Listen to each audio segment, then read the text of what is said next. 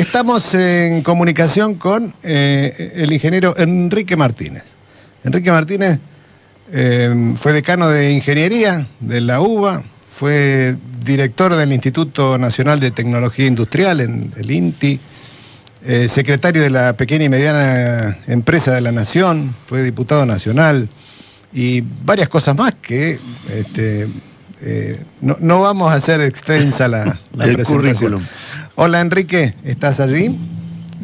¿Qué tal? ¿Cómo están? Un gusto. Un gusto. Te saludamos desde Nacional Bahía Blanca, eh, Daniel Guerín y quien te habla, Juan Reginato. te, queríamos mm, eh, estuvimos leyendo algunas de las publicaciones. En, el último tiempo, Enrique Martínez eh, ha estado publicando y ha estado trabajando activamente en el Instituto para la Producción Popular, que así se llama. Y, queríamos que, si nos podías contar a nosotros y a la audiencia, primero en qué consiste ese Instituto para la Producción Popular.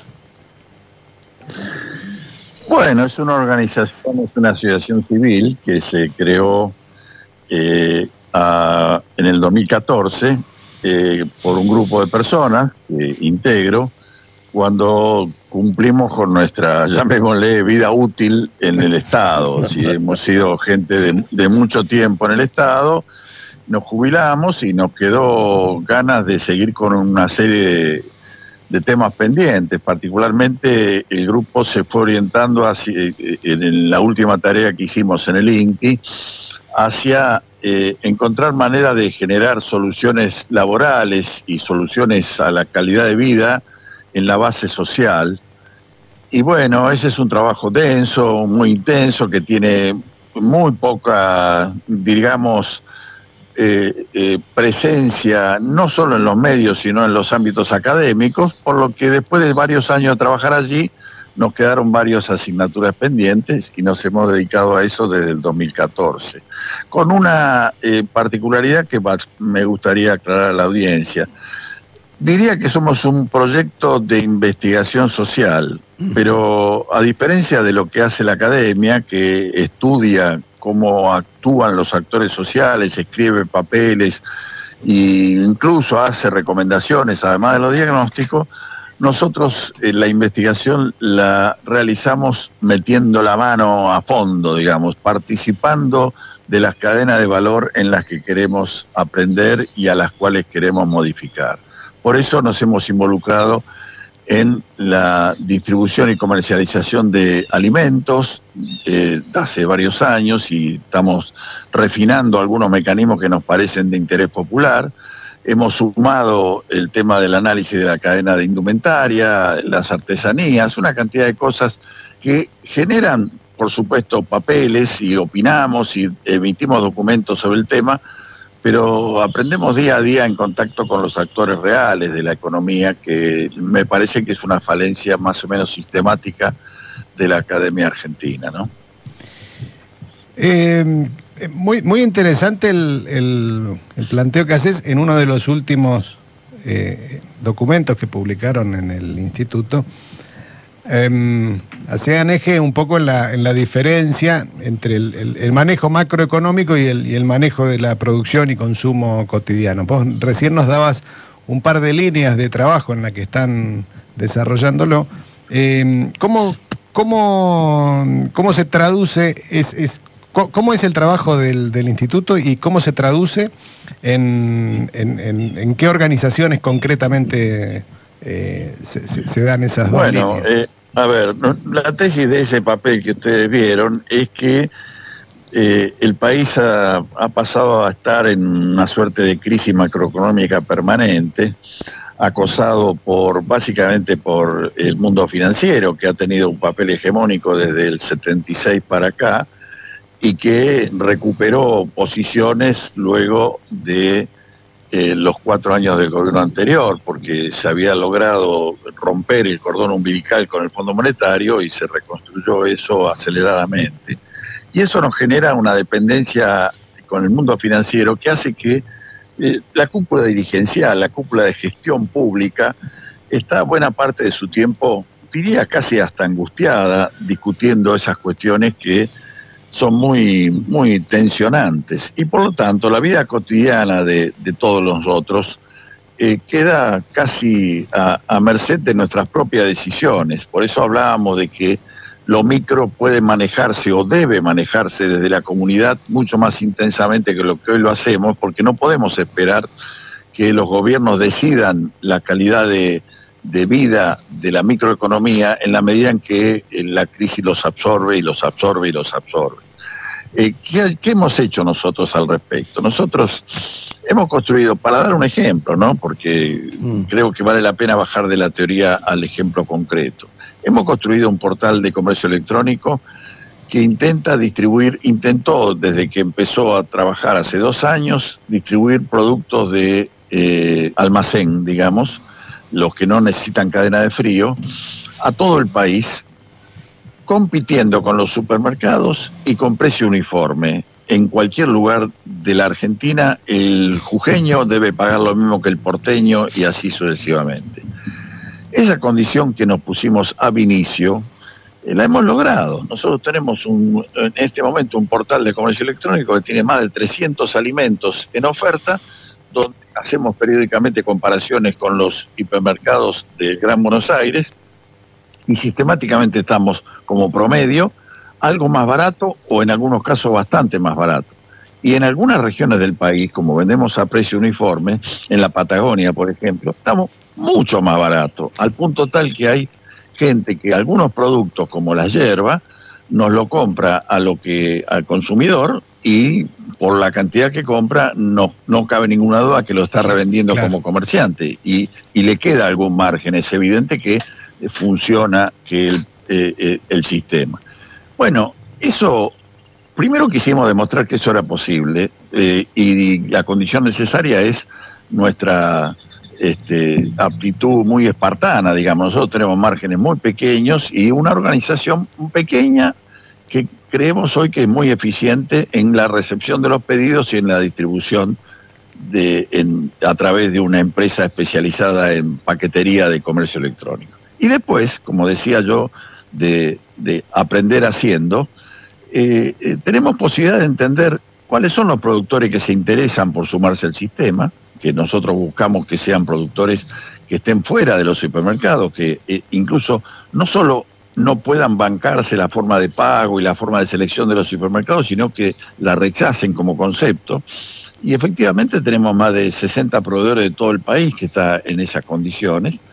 Después tenemos este, necesidad de entender qué consumidores adhieren a esto, porque esto no es un problema meramente ideológico, decir, bueno, somos más baratos, somos simpáticos, compramos la cooperativa, entonces viene la gente y hace cola para comprarnos. No, no. En un, en un país en crisis la gente mira al bolsillo, además de su ideología o quien vota periódicamente. Sin duda. Y en consecuencia, claro, y en consecuencia tenemos que entender este, cuál es la gente que es capaz de eh, el pequeño compromiso que significa comprar con anticipación, pagar con anticipación, esperar una semana a recibir el pedido en su casa, planificar sus compras en conjunto con los amigos, porque estamos induciendo a que la gente compre en conjunto, reciba en un mismo lugar, con lo cual nos ahorramos flete y por supuesto ese ahorro se lo trasladamos al consumidor. Todas esas cosas lo vamos aprendiendo en el camino y eso nos ha permitido sumar artesanías campesinas de Formosa, sumar productos de cuidado personal de empresas pequeñas. Ahora estamos iniciando una tarea titánica que es sumar cooperativas de producción de indumentaria donde el margen entre la producción y el consumidor es mucho más importante que en el caso alimenticio, digamos. La gente paga por la ropa que, compra una diferencia con respecto a lo que cobra el productor abismal, que en ningún caso baja la diferencia del 50 o 80% de margen, digamos. Y por nosotros, por el sistema de distribución que tenemos, estamos en condiciones de vender mucho más barato. Y bueno, estamos iniciamos ya con cinco cooperativas este, este proceso y vamos a seguir sumando. Y como digo, aprendemos quiénes son los que quieren entrar, quiénes son los que quieren consumir, por qué los que no consumen no lo hacen, cómo podemos vincular a las pymes para que ayuden a sus trabajadores a que consuman. Eh, es un largo proceso en que estamos eh, creciendo, teniendo cada semana, diría, una nueva idea que muchas veces nos genera frustraciones porque la gente está metida dentro de la cultura consumista y, y nosotros tenemos empresas donde el dueño está de acuerdo en facilitar el acceso al portal electrónico, pero los trabajadores, como no conocen la marca, no compran, por ejemplo, por ejemplo, este, eh, que es, es un hecho cultural insólito, porque este, si el producto es bueno y es de calidad y es más barato y el, y el empresario además lo incentiva, resulta que el trabajador lo rechaza. Bueno, esas cosas necesitan todo un camino que esperamos que progresivamente se vaya traduciendo en políticas públicas. Nosotros estamos vinculados con el Ministerio de Ciencia y Técnica, estamos vinculados ahora con el Consejo Nacional de, Políticas Sociales que nos convocó, nos vinieron a visitar, están estudiando con nosotros cómo sumar nuestros productos a los mercados de proximidad que están fortaleciendo.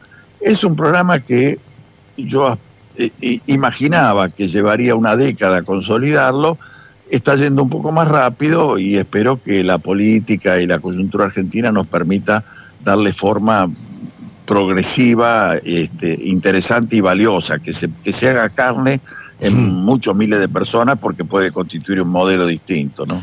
Eh, Enrique, la, la, Daniel Guerín lo saluda. Eh, ¿Qué tal? De, primero, eh, ¿cuál sería el, el, el, portal al cual acceder para esa compra? Eh, el portal es este, www, por supuesto, CPO, Ajá. que es eh, el, el, la sigla de consumo popular sí, sí. organizado, cpo.org.ar. ¿Y, ¿Y, allí se puede acceder a, la, a estas compras? Allí hay, este, claro, ahí están todos los productos ordenados por categoría, hay cinco categorías de productos y se formula la compra y es muy fácil, es muy amigable. Bueno. Se puede comprar con transferencia, se puede comprar con tarjeta de crédito. Estando en Bahía Blanca se recibe digamos así, se hace el pedido y se, si se paga al, al, distribuidor y en unos tres días hábiles adicionales el, está en la casa de cada uno.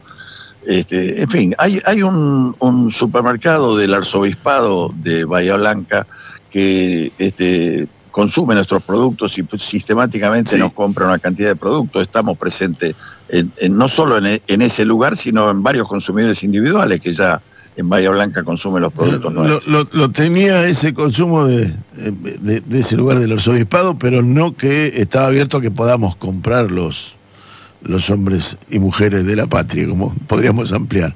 Entiendo que sí, no, no, no, está bien. Supongo que no. No, no, no, me pregunté, no, pero... No, no, no, no, está, está, entremos allí y veamos. Este, es muy interesante lo que plantea y, y el tema de la yerba, lo que, lo que dice, hay veces que en el supermercado uno ve los paquetes claro, dice, ¿cómo puede ser? Este, es bastante sorprendente, ¿no sí, se, se, imagina... Este, pero quiero decirle, de, desde una, una mermelada este, artesanal misionera o de Chubut hasta un escabeche tucumano, eh, va a haber cosas que, como dijo una, mire, hay alguna persona que consume hace tiempo y que dijo, este portal lo que tiene es aquellas cosas que uno descubre este, cuando sale de vacaciones por el conjunto de la Argentina, están todas juntas en el mismo portal.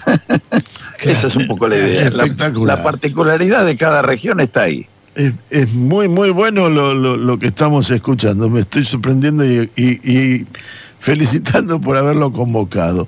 Eh, voy al, a un poco al, al, al, punto de vista académico o de la academia, sí, mejor dicho, no académico. Eh, está mensurado, hay, hay, cuando inició su, su, su presentación, eh, hay como que uno lo que ve, lo que expresa es que estamos afuera, el, el, mecanismo por el cual se analizan las cosas es desde una economía de mercado en la que la oferta, la demanda y el movimiento es el que significa y, y termina valorando el precio y eso es la que se juega en las grandes políticas, ordenar lo macro, y lo micro termina siendo el, el gran consumo o el, bueno, los pisos cuidados que están en las grandes cadenas de supermercados. Claro, somos todos consumidores, digamos. Y, somos y, todos consumidores. Somos todos consumidores, pero hay un pedacito del consumo que no termina de entrar adentro del sistema de consumo. Y nos lo miramos sí. de afuera. Eh, y se lo mira desde Así afuera, es. desde la tela. ¿Se puede mensurar Perdón, cuál... Porque el concepto es, eh, somos todos consumidores, pero en, en, en, la gran mayoría la población no sabe ni lo que consume, ni cómo se produce lo que consume, ni de qué depende que, que aumente o baje el precio, digamos. Simplemente somos consumidores, consumimos para vivir este, lo que está en la estantería y no, no, no, no tenemos acceso a cómo llegó eso allí. Esa es un poco la idea, ¿no? Claro, y, y, por otra parte, la prédica nos convence de que ser consumidores es como ser ciudadanos, ¿no? O como que hay una especie, así es, así una es. especie de democracia en el consumo Así es. y en realidad es. no es no es así. ¿Se puede mensurar eh, cuánto queda afuera o cuántos quedamos o quedan afuera de ese mecanismo de consumo al que acabamos de describir? Eh, ¿Y, y cuál es el movimiento comercial que está el, económico, mejor dicho, el movimiento económico que está por afuera de ese gran sistema? Mire, este, eh, es una pregunta difícil de contestar por lo siguiente. El- La distorsión en la economía argentina, en el abastecimiento de bienes básicos, es tan enorme que eh, una gran parte de la población dedica a los alimentos, a la vestimenta, a las cosas básicas, una proporción de sus ingresos mucho mayor de lo que debiera, digamos. Claro. En el mundo central, eh, una, un- una familia de clase media dedica a la, al consumo este, de alimentos eh, eh, en la casa, digamos, más allá de lo que come fuera, no más del 12-15% de sus ingresos. Aquí, incluso este, aquellos que no son considerados pobres dedican hasta el 30 o el 40% de los ingresos a los alimentos, ni hablar de aquellos que están bajo la línea de pobreza. Eh, y eso es a consecuencia de fuertes distorsiones que se dan en toda la cadena de valor, donde, eh, lo hemos dicho ya alguna vez ejemplificando con la leche, si la leche cruda se transporta más de mil kilómetros de distancia para ser pasteurizada y después se transporta otros mil kilómetros de distancia para ser consumida, a consecuencia de que hay un oligopolio o un eh, monopolio que concentra la mayor parte de la oferta de leche, se está pagando a ese monopolio toda la ineficiencia que ese monopolio tiene, porque está pagando el transporte eh, este, y la publicidad y la imposición de una marca para sobrevivir cuando en realidad los productos de cercanía serían muchísimo más baratos. Entonces, la lógica de eh, incentivar la producción de cercanía, y no tanto, no tanto, perdón, no solo de frutas y verduras como habitualmente se, se, sostiene, sino todo, todo. Un molino harinero podría este, eh, eh, procesar harina, perdón, trigo producido en la zona y el que llevó el trigo llevarse la harina y dársela a la panadería y con eso este, la panadería pa- eh, cobraría el servicio de producir el pan y en definitiva quien tuvo el trigo tendría el pan. ¿Se entiende? No sé si fui confuso, No, pero no, este, claro. facilitaría, facilitaría el abastecimiento comunitario porque estaría pensado desde la comunidad y no desde un negocio. Eso es válido para casi cualquier alimento, para casi cualquier indumentaria, para obviamente para desarrollar este, el mercado de la vivienda social que en la Argentina está sumamente rezagado frente a países con muchísimo menos recursos como Uruguay, que tiene una tradición de cooperativa de vivienda que es infernal desde hace décadas y que nosotros no tenemos ni siquiera aproximación a ese planteo. Bueno, me parece que es cuestión de cambiar el ángulo, decir, nosotros no tenemos que vivir en un país donde el motor de nuestro futuro es hacer negocio, sino es atender necesidades comunitarias. Por supuesto, el que atiende necesidades comunitarias tiene una retribución por eso y tiene un derecho a vivir de esa, de esa atención. Pero si no atiende eh, eficazmente la necesidad comunitaria, no tiene derecho a trabajar. Esa lógica que debe convertirse en una política es lo que ha llevado adelante eh, eh, la subsistencia, aún en países de mucho menores recursos, con algún éxito mayor que el nuestro. Nosotros hemos retrocedido en ese sentido. Estamos peleando como gato entre la leña para que la educación no se convierta en un bien privado, para que la salud no se convierta en un bien privado y además perdimos la guerra con los alimentos que se han convertido en un bien privado desde hace muchísimo tiempo y alguien se da el lujo de esconder el azúcar para que aumente 30% y no va preso por ello. Mira, Claro. ¿Se entiende? Sí, sí. Bueno, es, es- esa es la discusión. Mire, esa es la discusión de la academia y no podemos esconderla. Ahí no hay un problema de, estudiar el origen de la inflación o, la, masa monetaria o las tasas de interés. Todo eso son consecuencias de una apropiación indebida de los recursos que nos pertenecen a todos. Eh, Enrique, en esto que mencionabas de, mm, de, la proximidad y demás, también uno advierte cierta, porque digo, recursos tecnológicos para poder resolver hoy eh, la, conectividad entre los distintos eh, proveedores, consumidores que se hacen en cada lugar, hoy sobran esos recursos, no sé si sobran, pero son muchísimos más eh, relevantes que en otra época, que era mucho más dificultoso conocer quién, cómo, cuándo y dónde. Sin embargo, en eso uno no, no ve que haya un, demasiado desarrollo en los lugares de, investigación y de, y de generación de conocimiento. Porque no se orienta, no se orienta justamente a un fin social. Usted, eh, el tema de la, de la informática ha crecido enormemente en la Argentina, se lo considera un sector de punta este, en cuanto al comercio internacional, pero mal enfocado socialmente, porque ¿qué valoramos de la informática? Que nos trae dólares. ¿Cómo nos trae dólares? Vendiendo servicios a los grandes centros financieros del mundo y vendiendo software para juegos este, de computadora. Mientras eh, no tenemos resuelto los sistemas de comunicación, de administración, de gestión de la empresa PYME Argentina, y diseminado por el país a disposición de cualquier rincón donde se produzca, desde un cabrito hasta un pan de manteca. Bueno, efectivamente, no vamos a, vamos a ganar, la gente que esté en ese negocio va a ganar plata, pero la verdad, este, imaginar que podemos crecer en el país vendiendo software para juegos electrónicos mientras no tenemos suficientemente ordenada este, la microeconomía en, regiones muy potencialmente importantes de la Argentina, pero que están desguarnecidas, me parece que es un despropósito.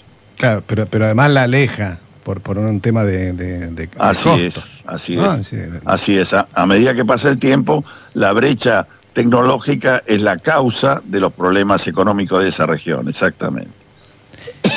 Bien, ahí eh, mientras hablábamos entré al, al portal que que mencionabas, el Consumo Popular Organizado, CPO, eh, org.ar. Eh, vamos a, recomendar el, ingreso, vamos a jugar un poco en el, en el portal. Y la consulta es, además de, em, ¿hay, productores de la zona de Bahía Blanca que estén incorporados al, al sistema? A ver. Este, entiendo que no, pero porque nosotros hemos